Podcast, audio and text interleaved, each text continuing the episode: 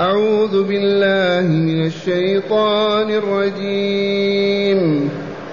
رب هب لي حكما وألحقني بالصالحين. واجعل لي لسان صدق في الآخرين. واجعلني من ورثة جنة النعيم. واغفر لأبي إنه كان من الضالين. ولا تخزني يوم يبعثون. يوم لا ينفع مال ولا بنون. إلا من أتى الله بقلب سليم وأزلفت الجنة للمتقين وبرزت الجحيم للغاوين وقيل لهم أين ما كنتم تعبدون من دون الله هل ينصرونكم أو ينتصرون أحسنت.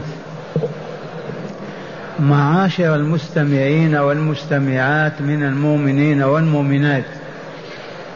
قول ربنا جل ذكره رب هب لي حكما وألحقني بالصالحين.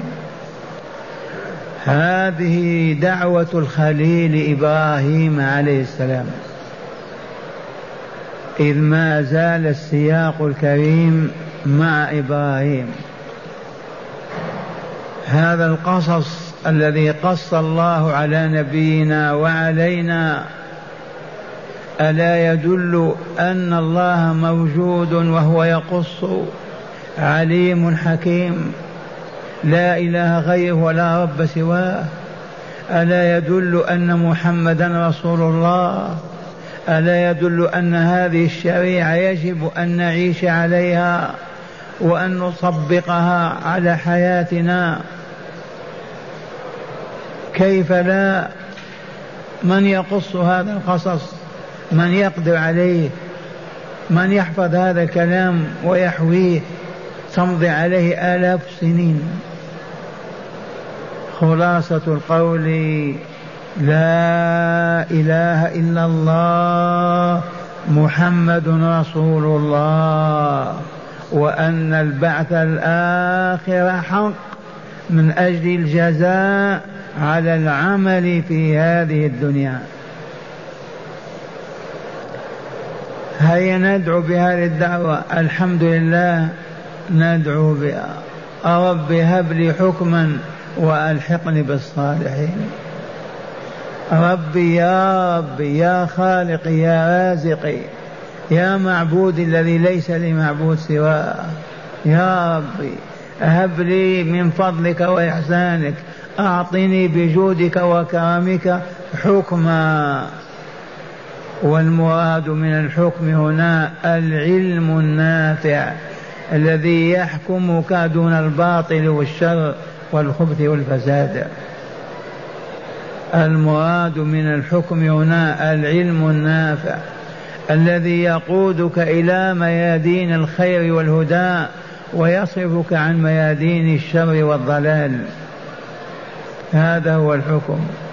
وألحقني بالصالحين في الدنيا لنكون مثلهم وفي الآخرة لننزل منازلهم في الجنة دار السلام.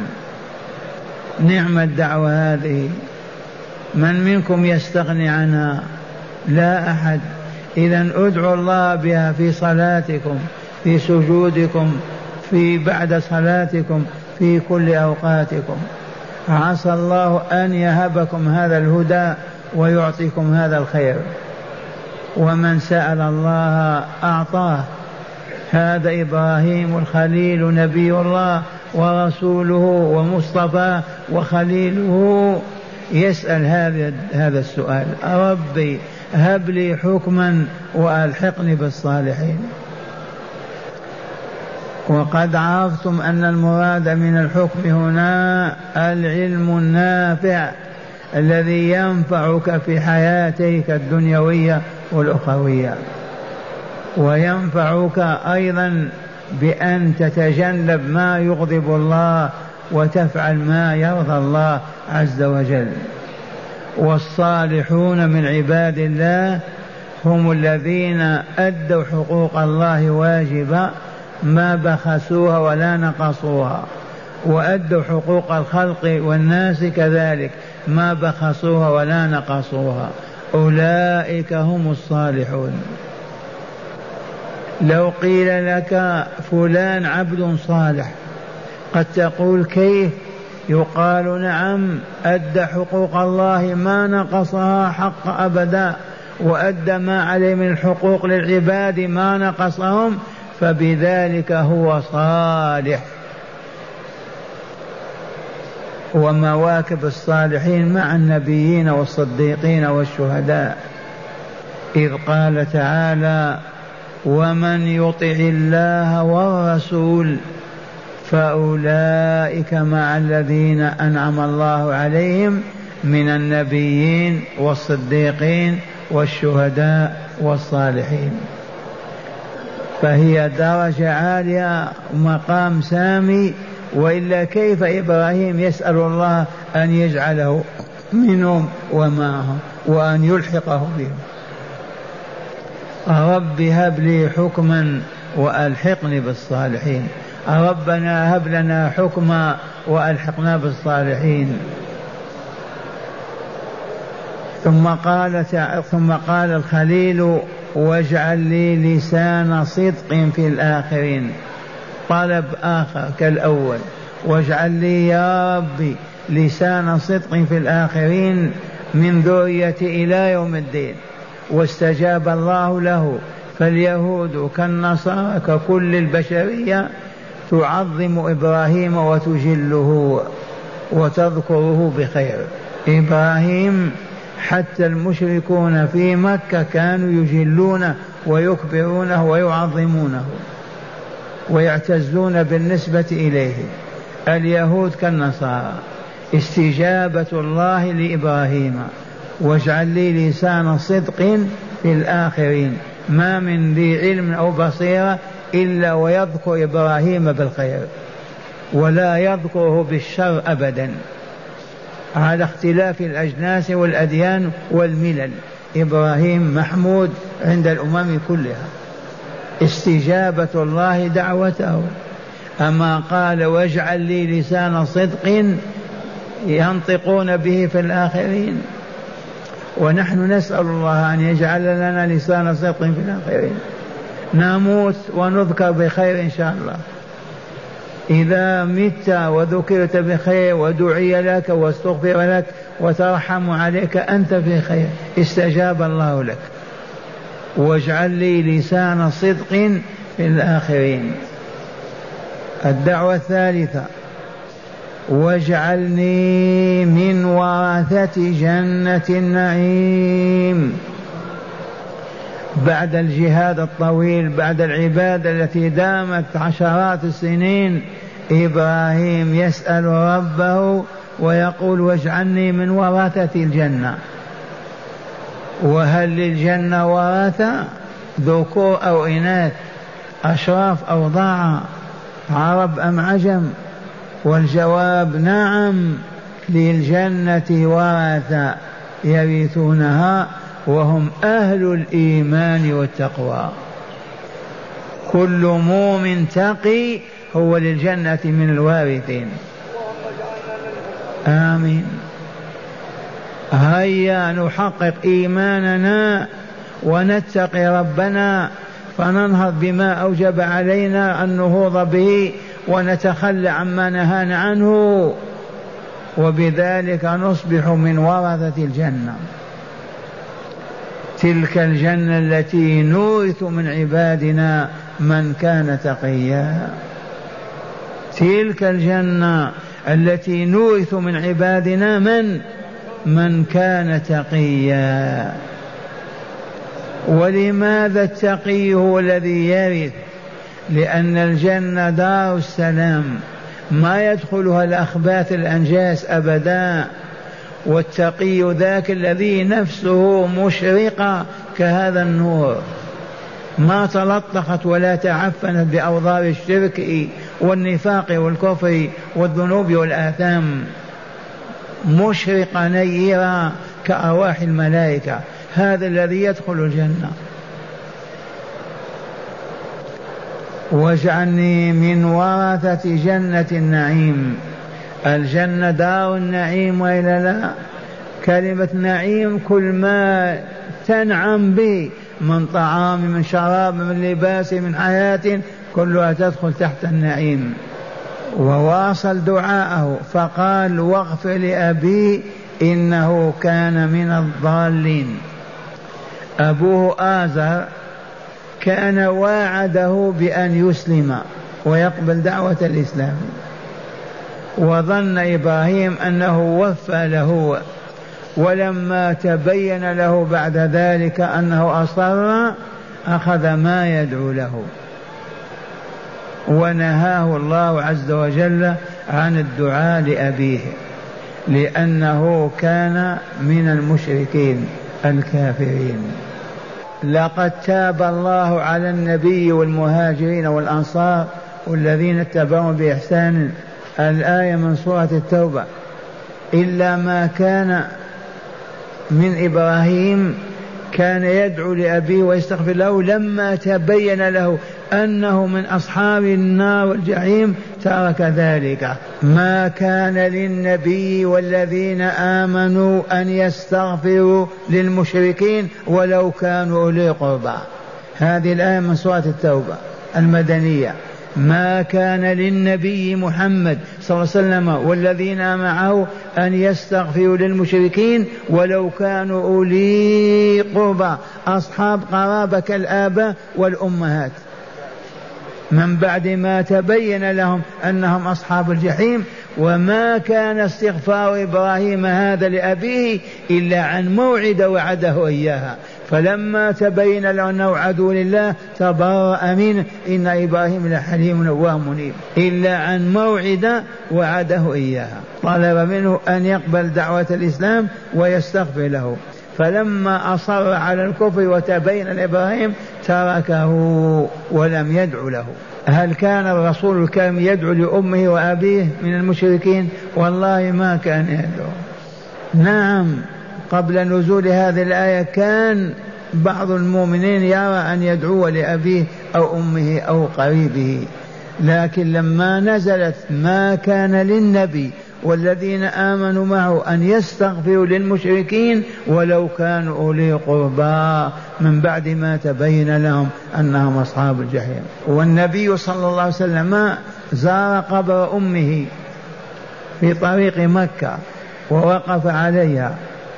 وقال استأذنت ربي في أن أستغفر لأمي فلم يأذن لي. واستأذنت في أن أزور قبرها أذن لي. لأن الله إذا أصدر حكمه على العبد ما يأتي من ينقضه بحال من الأحوال. واغفر لأبي إنه كان من الضالين. أي المشركين الكافرين الفاسقين الفاجرين الضلال الذين أخطأوا طريق الهدى والصلاح. ولا تخزني يوم يبعثون. يسأل ربه ألا يخزيه يوم القيامة مع أنه خليل الرحمن والوحي ينزل عليه وهو باني البيت وهو هو ومع هذا يسأل ربه فيقول ولا تخزني يوم يبعثون للحساب والجزاء في ساحة فصل القضاء في ذلك اليوم. ومن هنا كان أول من يكسى إبراهيم. أول من يكسى في عرصات القيامة إذ يبعثون حفاة عراة. أول من يكسى إبراهيم. ولا تخزني لا تذلني ولا تهينني يوم يبعثون كما تفعل ذلك بأعدائك الكافرين والمنافقين والفاجرين والفاسقين. ولا تخزني يوم يبعثون. أين يبعثون؟ ومتى يبعثون؟ ولم يبعثون؟ ثلاث أسئلة.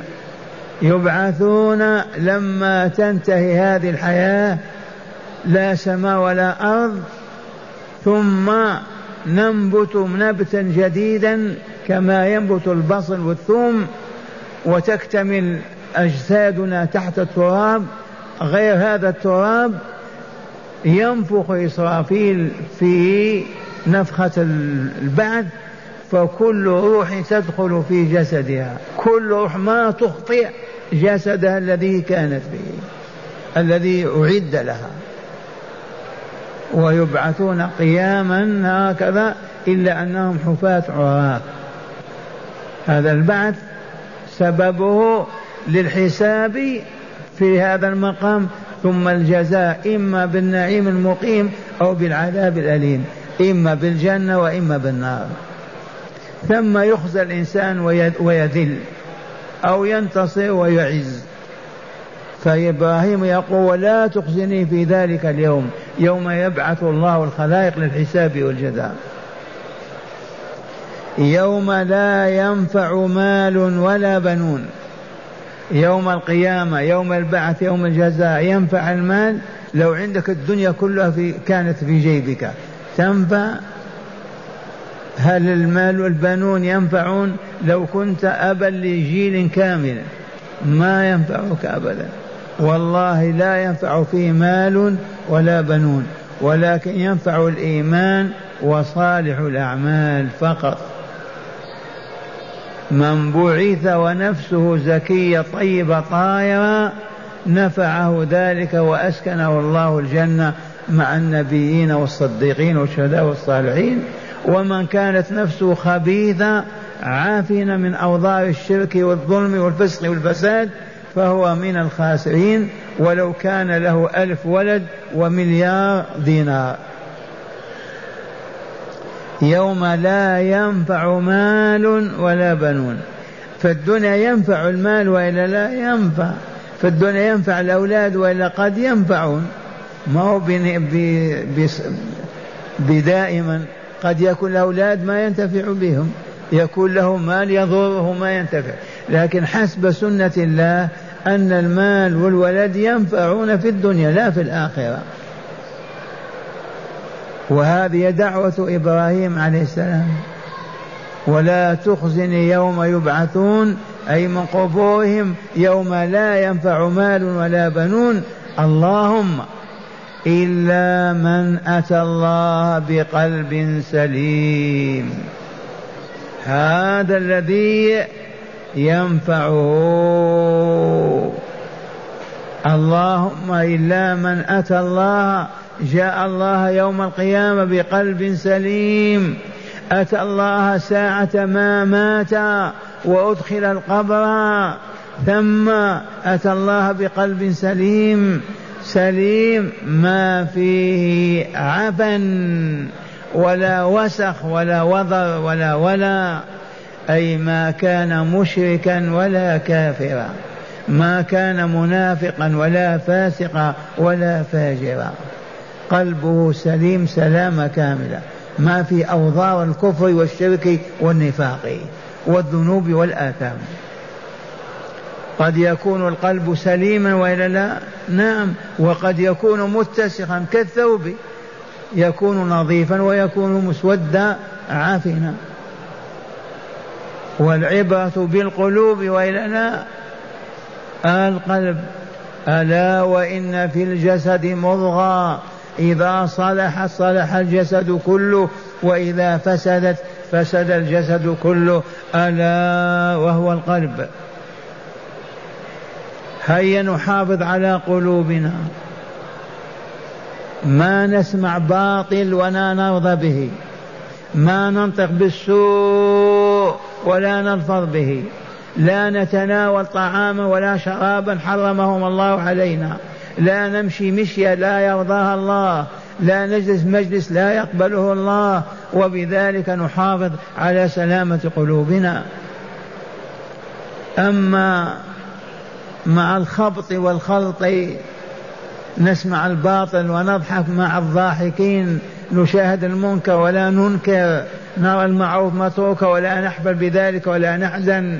وهكذا قد نؤخر الصلاة عن أوقاتها قد نعق والدينا قد وقد وقد من الذنوب صاحبها. كيف يسلم قلبه؟ كيف يسلم؟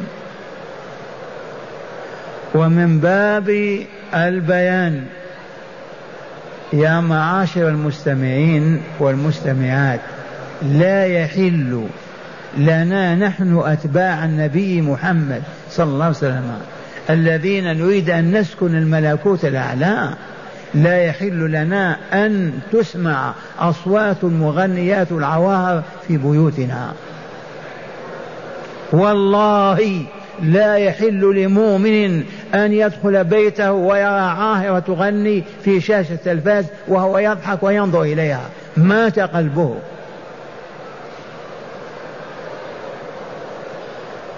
هيا نطهر بيوتنا لأننا لسنا يهودا ولا نصارى. ولا بوذا ولا مشركين ولا مجوس ولا كافرين. من نحن المسلمون. فهل تكون حياتنا كحياة الكافرين؟ نقتدي بهم ونأتي بهم ونكون مسلمين. والقاعدة وضعها صلى الله عليه وسلم في حياته خالدة إلى يوم الدين وهي قوله من تشبه بقوم فهو منهم. من تشبه بقوم فهو منهم. فالذي يريد أن يكون كالنصارى كاليهود في كل شيء والله لا يلبث أن يكون مثله. سنة الله لا تتبدل. إذا إلا من أتى الله بقلب سليم. يموت وقلبه مشرق طار نقي ما فيه وسخ ولا دنس من هو هذا الذي يحفظ قلبه يحفظ جوارحه التي يصل بها السوء إلى القلب. لا ينظر إلى ما حرم الله لا يسمع ما حرم الله لا يأكل ولا يشرب ما حرم الله لا يلبس ما حرم الله لا يتخلى عما أوجب الله. يقيم الصلاة ويؤتي الزكاة ويصوم ويحج بيت الله ويجاهد إن قام الجهاد ويرابط إن وجد الرباط. ذلكم هو المؤمن الذي قلبه سليم. أما الذي أكله شربه لباسه مشيه كل حياته كاليهود والنصارى كيف يسلم القلب؟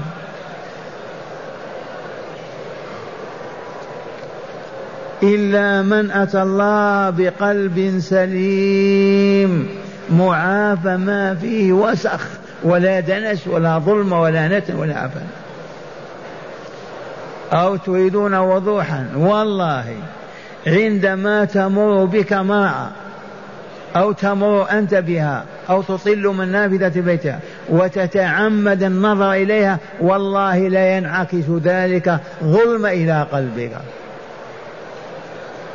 الكلمة ما هي قيمة الكلمة؟ كلمة تقولها مما يغضب الله ينتكس ذلك في قلبك وينعكس عليها ظلمة وعفن. إلا من أتى الله بقلب سليم ثم قال تعالى وقد انتهت قصة إبراهيم وأزلفت الجنة للمتقين.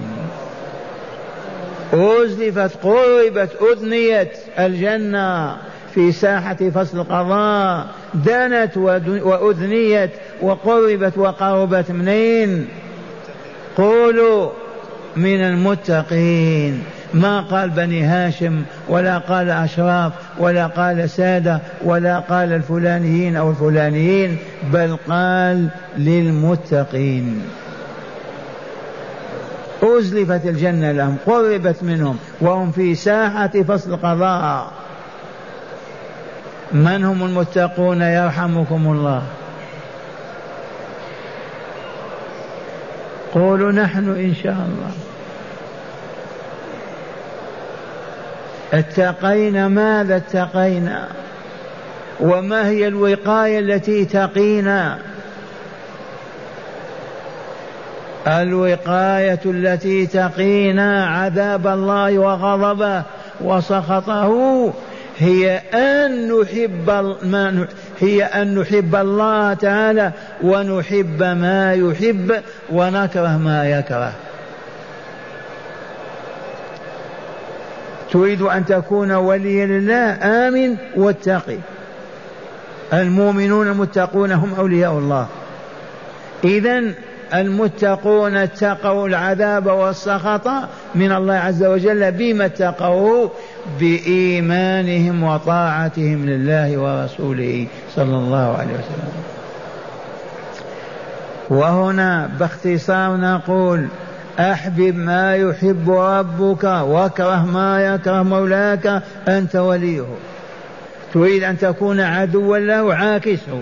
يحب كذا فتكره يكره ذا فتحب. هذه هي العداوة والعياذ بالله. والناس ما بين ولي لله وعدو لله ولا هناك حالة ثالثة. إما أن تكون ولي الله أو تكون عدوا لله. بما تتحقق لنا هذه الولاية يرحمكم الله اجيبوا تحقق لنا بفعل ما يحب الله فعله وترك ما يكره الله تركه. هيا نحب الله ننظر فقط إلى وجودنا هذه النعم التي نعيش فيها. من وهبني بصري هذا؟ من وهبني سمعي؟ من وهبني لساني ومنطقي من وهبني يدي نبطش بها ورجلي نمشي بها من وهب هذا الكون لي من من؟ لا جواب إلا الله الله الله الله. كيف لا يحب إذن الذي يعطيك دينار فقط في جيبك تحبه. الذي يبتسم في وجهك فقط تحبه. والذي أعطاك كل شيء ووهب كل شيء من أجلك ما تحبه. وخلاصة القول ولاية الله تتحقق بالإيمان وطاعة الله ورسوله. هذه الطاعة في أي شيء؟ معلوم أنها في الأوامر والنواهي ما أمرنا الله ورسوله به فعلناه وما نهانا عنه الله ورسوله تركناه. والله لهذه هي التقوى.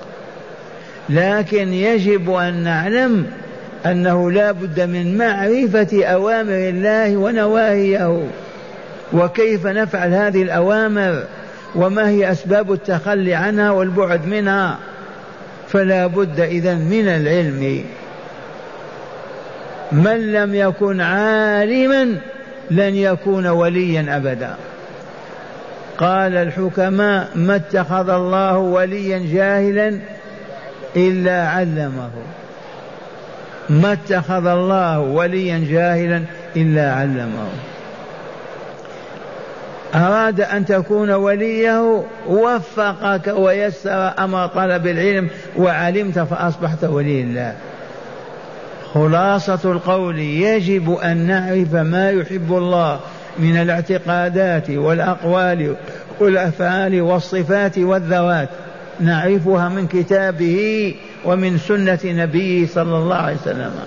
ونعمل بجهدنا وطاقتنا على أن نمتثل أمر الله ورسوله فيما يأمران به. ويجب أن نعرف ما يكره الله من الأقوال والاعتقادات الباطلة والأعمال السيئة غير الصالحة ونتجنبها. وبذلك تتحقق لنا ولاية الله عز وجل. الناس صنفان. صنف أولياء لله وصنف أعداء لله. من هم أولياء الله؟ المؤمنون المتقون. من هم أعداء الله؟ الكافرون الفاجرون.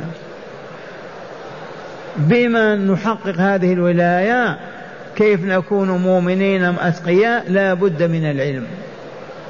وطلب العلم فريضة على كل مسلم ومسلمة. وليس شرطا أن تطلبه في الكلية والجامعة ولا المدرسة بل تسأل أهل العلم وتعمل. فقط يا شيخ أريد أن أتوضأ. توضأ كذا واثبت على ذلك. يا شيخ ما الذي يحب الله من الكلمات؟ يقول يحب كلمة كذا لازمها واذكرها. وهكذا تسأل وتعلم. أما حلق العلم في بيوت الرب فهذا منزل عالي وشرف كامل. كان الحبيب صلى الله عليه وسلم طول حياته في المدينة يجلس لأصحابه يعلمهم الكتاب والحكمة ويزكيهم. طول العام في هذا المسجد. والذي ما جلس كهذه طول عمره وهو من عمل لا عمل أو له أو باطل أسألك بالله كيف يعلم؟ والله ما يعلم.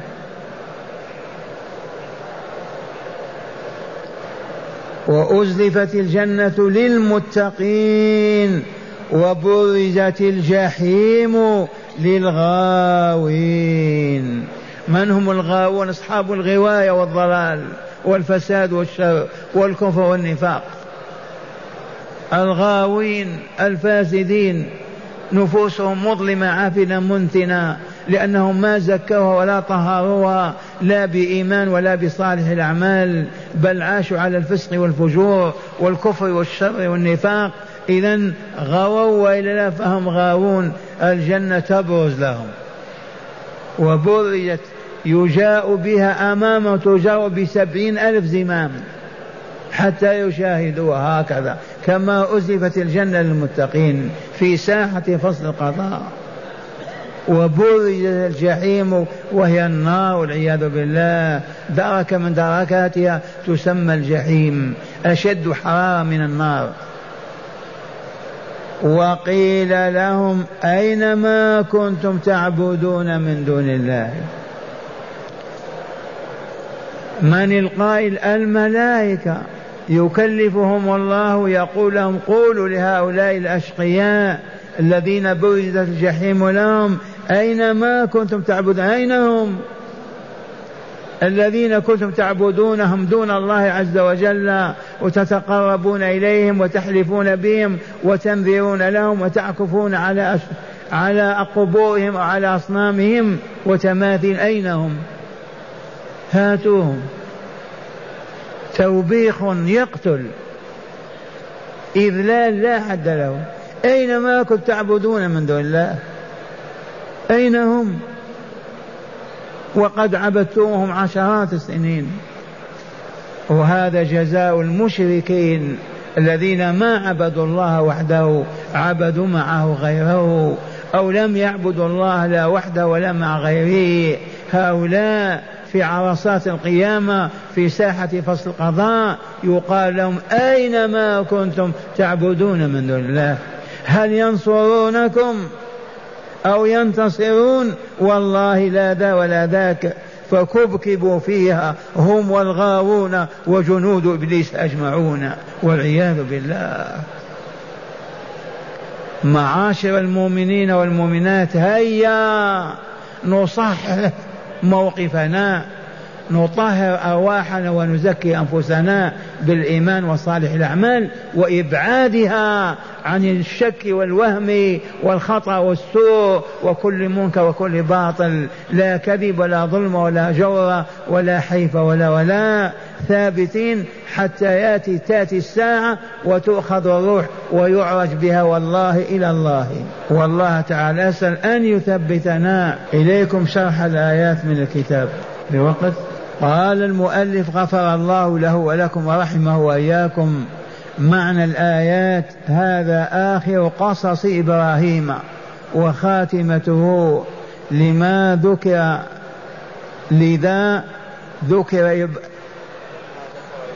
هذا آخر قصص إبراهيم وخاتمته لما ذكر لما ذكر إبراهيم لما ذكر إبراهيم قومه ووعظهم ورفع يديه إلى ربه يسأله ما سمعت من أدعيته ويتضرع إليه فقال رب هب لي حكما أي علما نافعا يمنعني من فعل ما يسخطك عني ويدفعني إلى فعل ما يرضيك عني وألحقني بالصالحين في أعمالهم الخيرية في الدنيا وبمرافقتهم في الجنة واجعل لي لسان صدق في الآخرين أي اجعل لي ذكرا حسنا أذكر به في من يأتي من عبادك المؤمنين. واجعلني من ورثة جنة النعيم الذين يرثونها بالإيمان والتقوى بعد فضلك عليهم ورحمتك بهم. واغفر لأبي إنه كان من الضالين أي الجاهلين بك وبمحابك ومكارهك فما عبدوك ولا تقربوا إليك. وكان هذا من إبراهيم قبل العلم بأن أباه عدو لله حيث حيث سبق له ذلك أولا حيث سبق له ذلك أزلا قضاء قدر إذ قد تبرأ منه بعد أن علم ذلك وقوله ولا تخزني أي لا تذلني يوم يبعثون. أي من قبورهم للحساب والجزاء على أعمالهم في الدنيا يوم لا ينفع مال ولا بنون وهو يوم القيامة إلا من أتى الله بقلب سليم أي لكن من أتى الله من أتى الله أي جاء يوم القيامة وقلبه سليم من الشرك والنفاق فهذا ينفعه عمله الصالح.